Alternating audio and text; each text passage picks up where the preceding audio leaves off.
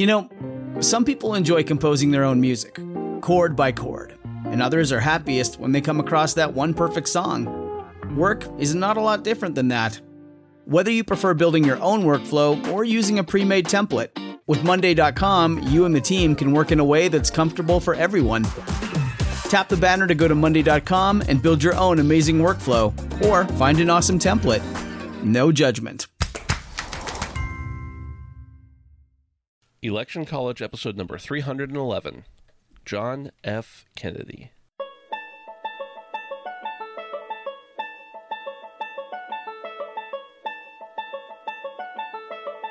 Let's throw a political party. Face it, the political scene sucks, but did it always? It's time for Election College, and class is in session. Now, your hosts, Jason Goff and Ben Smith.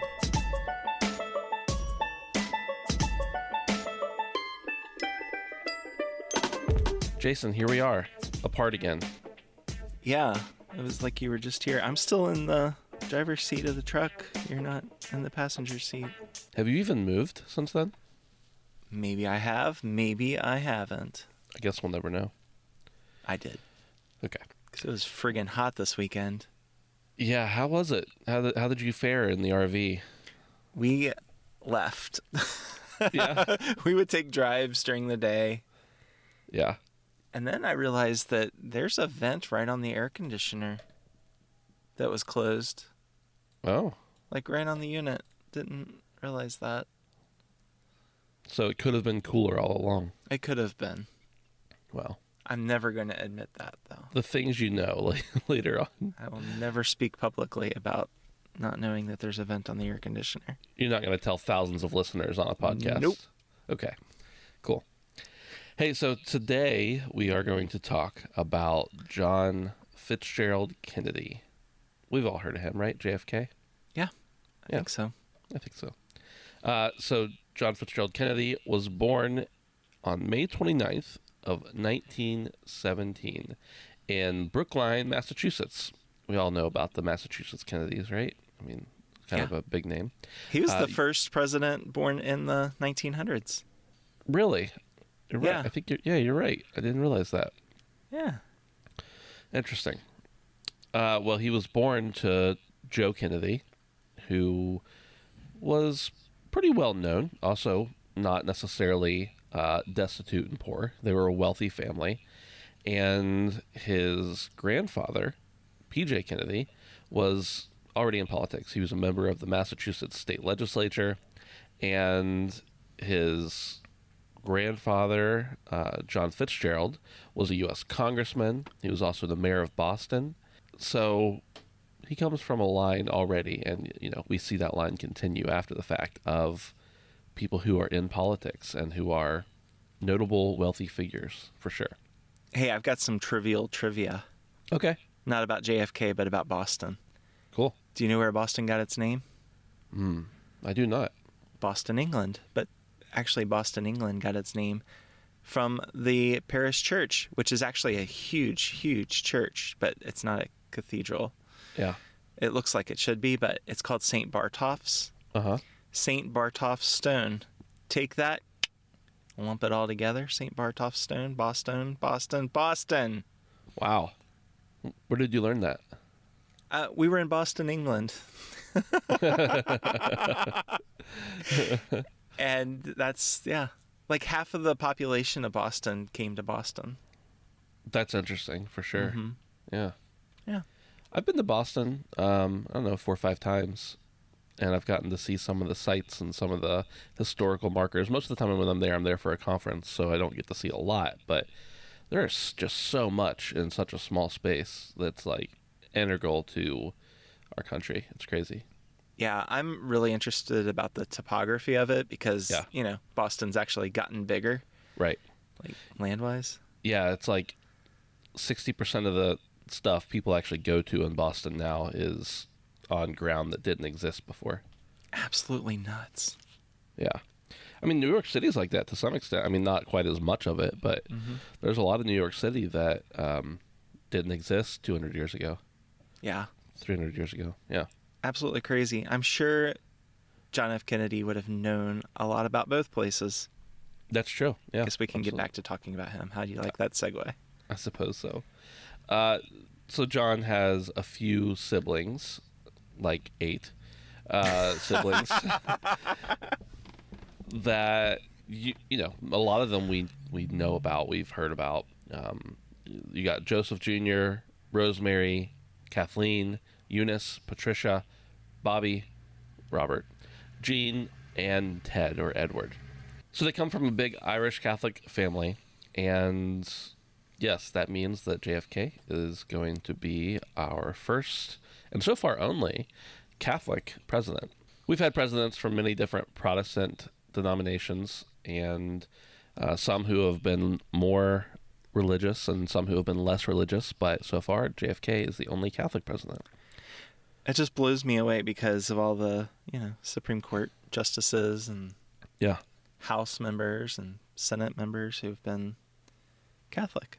for a long time, you know, in the in the early to mid 1900s, it was that was really a scare tactic. If somebody was running for president or even thought about it and they were Catholic, you know, it was it was derided. Um, Yeah. people people did not like Catholics in the U.S. At least as far as uh, for a president for a long time. Even though it's like one of the, it's the largest Christian denomination there is. Yeah.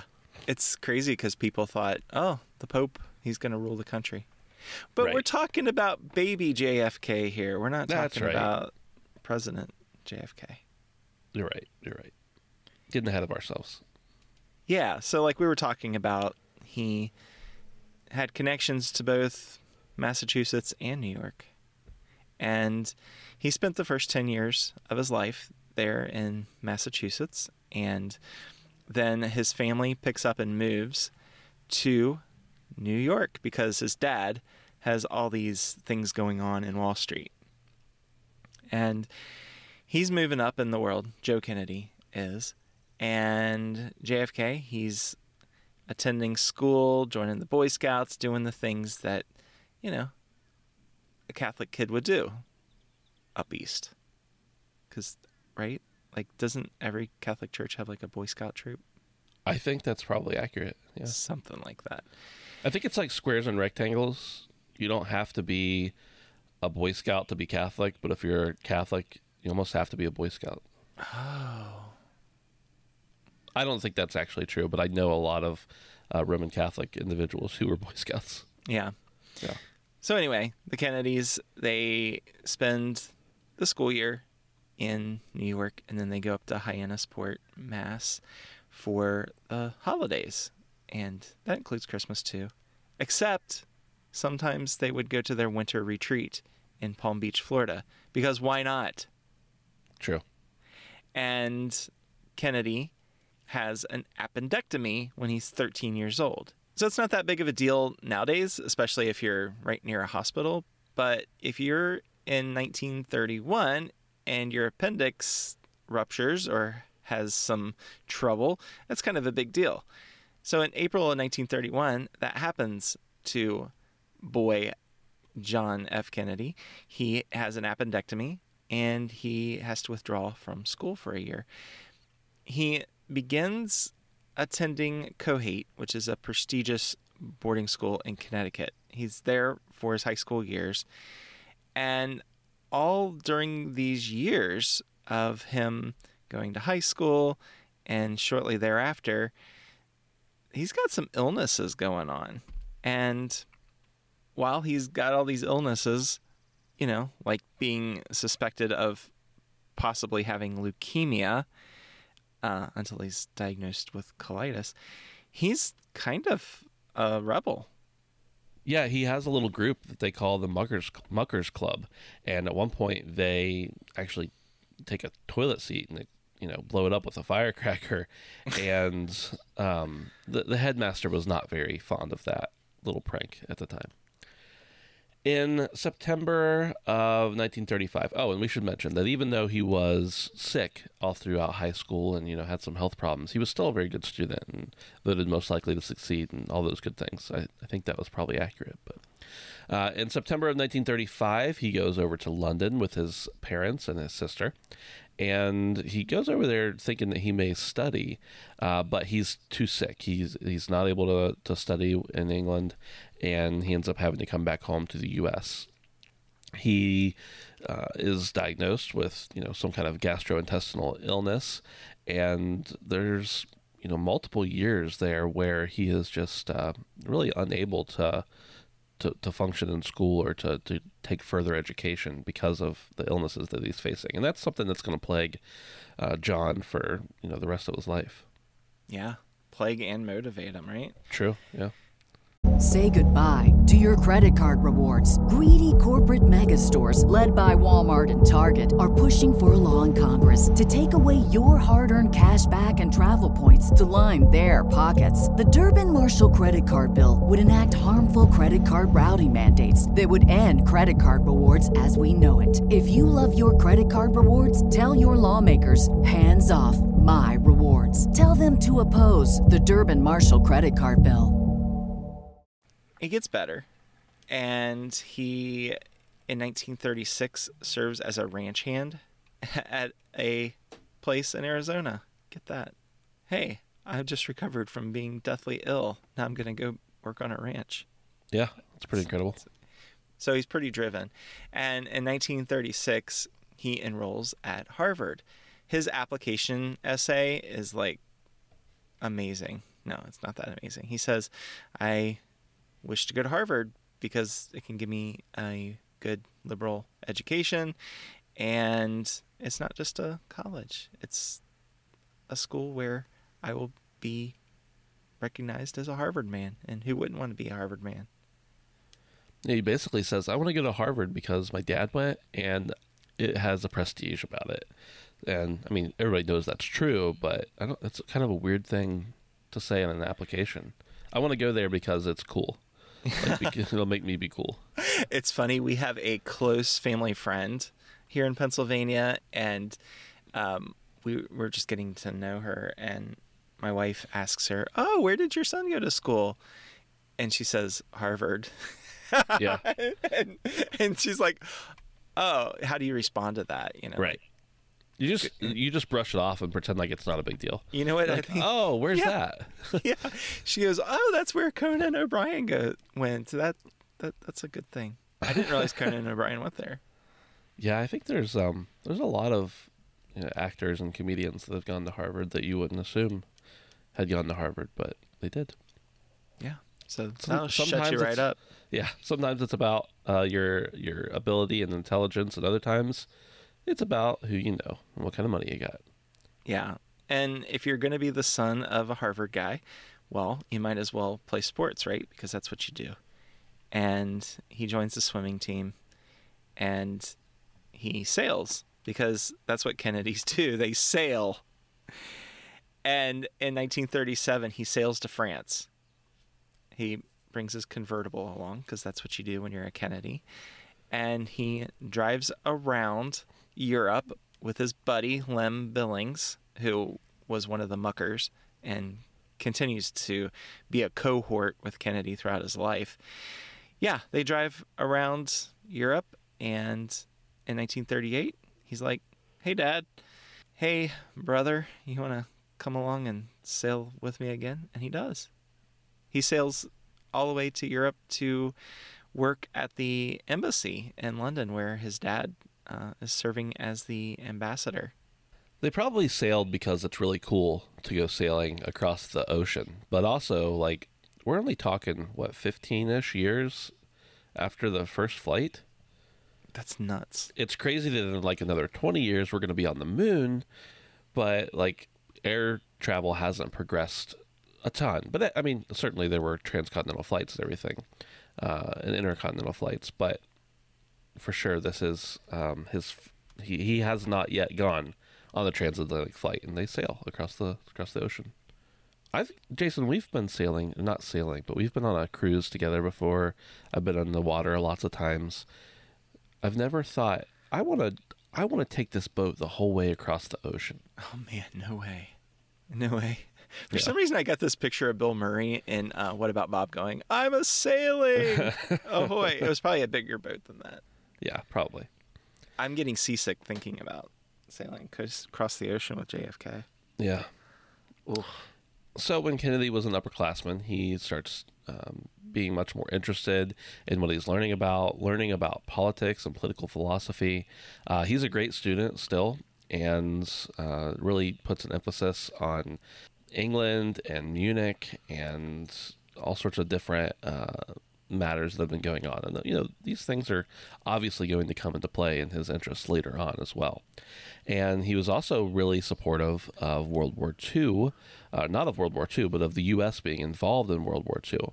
And his father had always been pretty much an isolationist, and JFK just really didn't believe that same thing. Um, it really became a, a passion for him to to get involved in World War II for sure. Yeah, this actually affects the relationship between the Kennedys and the Roosevelts. Have you given this much thought? I learned this on the same trip when I went to Boston, England. Yeah, I can I always have to say that. Like that's right. I've been there.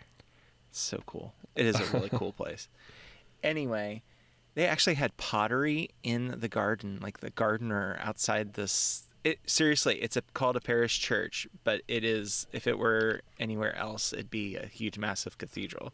Yeah, They had bits of pottery in the soil, and like the gardener was like, "Here you go. This is from the 18th, 1800s, and this one here is from the 1500s. Take Wow. it, take it back to America." Anyway, Joe Kennedy being the ambassador to England, think about this for a minute. What were the Kennedys? Irish?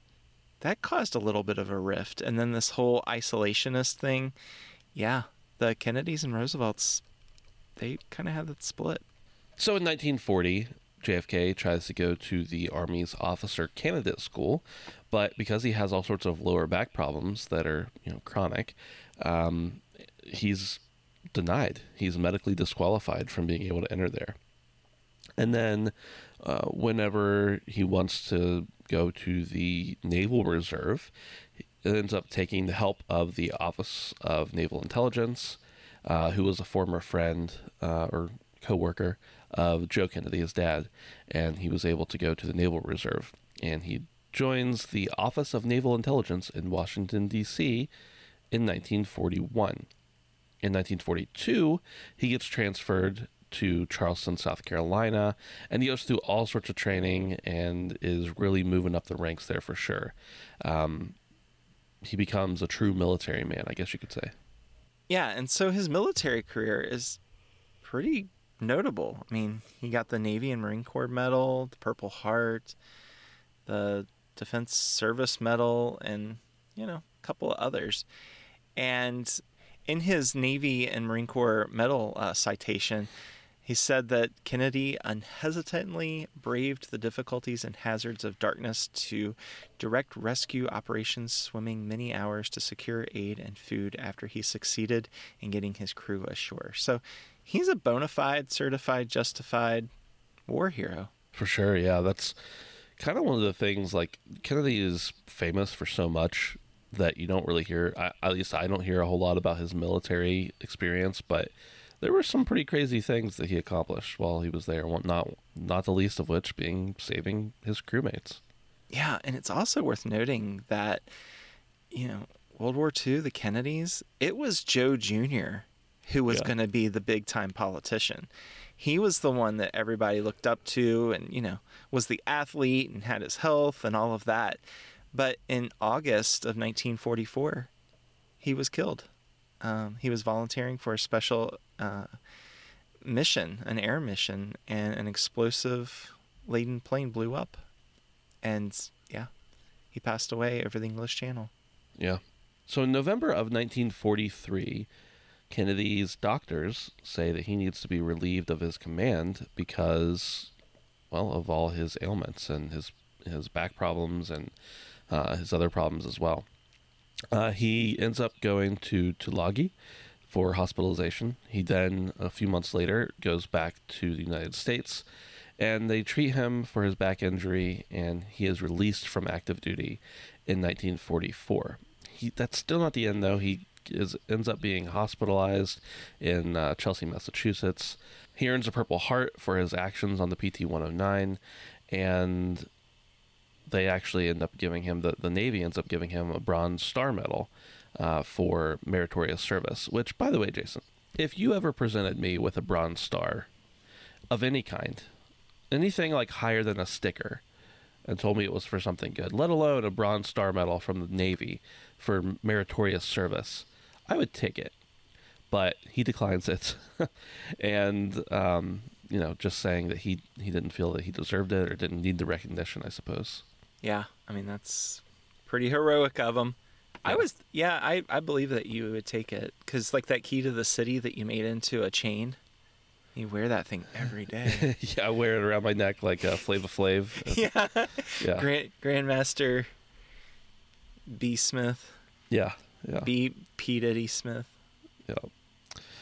Well, that is all the time we have for this episode, the first episode of who knows how many we're going to have of JFK. Um, but next time when we come back, we're definitely going to get into where he starts getting into politics a little bit. Yeah, so uh, take your tent and uh, hammer in those stakes. We're going to be camping out here for quite some time. And speaking of camping, no, not speaking of camping. you know, your couple of your favorite cousins, Jason and Ben, we uh, really long to see your reviews because let's face it, we don't do this for the money. And that helps us keep this podcast going. Your encouragement. So hop over to iTunes, give us a rating and review, and while you're at it, do some shopping on Amazon using our affiliate link. You can access that by going to electioncollege.com slash Amazon.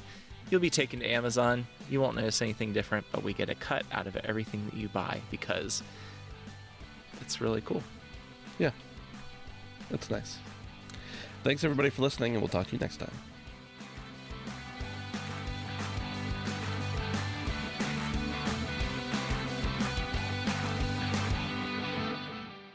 Our bodies come in different shapes and sizes, so doesn't it make sense that our weight loss plans should too? That's the beauty of Noom. They build a personal plan that factors in dietary restrictions, medical issues, and other personal needs so your plan works for you. Noom doesn't restrict or shame when you want to treat yourself. Their flexible program focuses on progress instead of perfection. You don't have to give up carbs or anything. And with their daily lessons, you can learn something new about your food choices every day.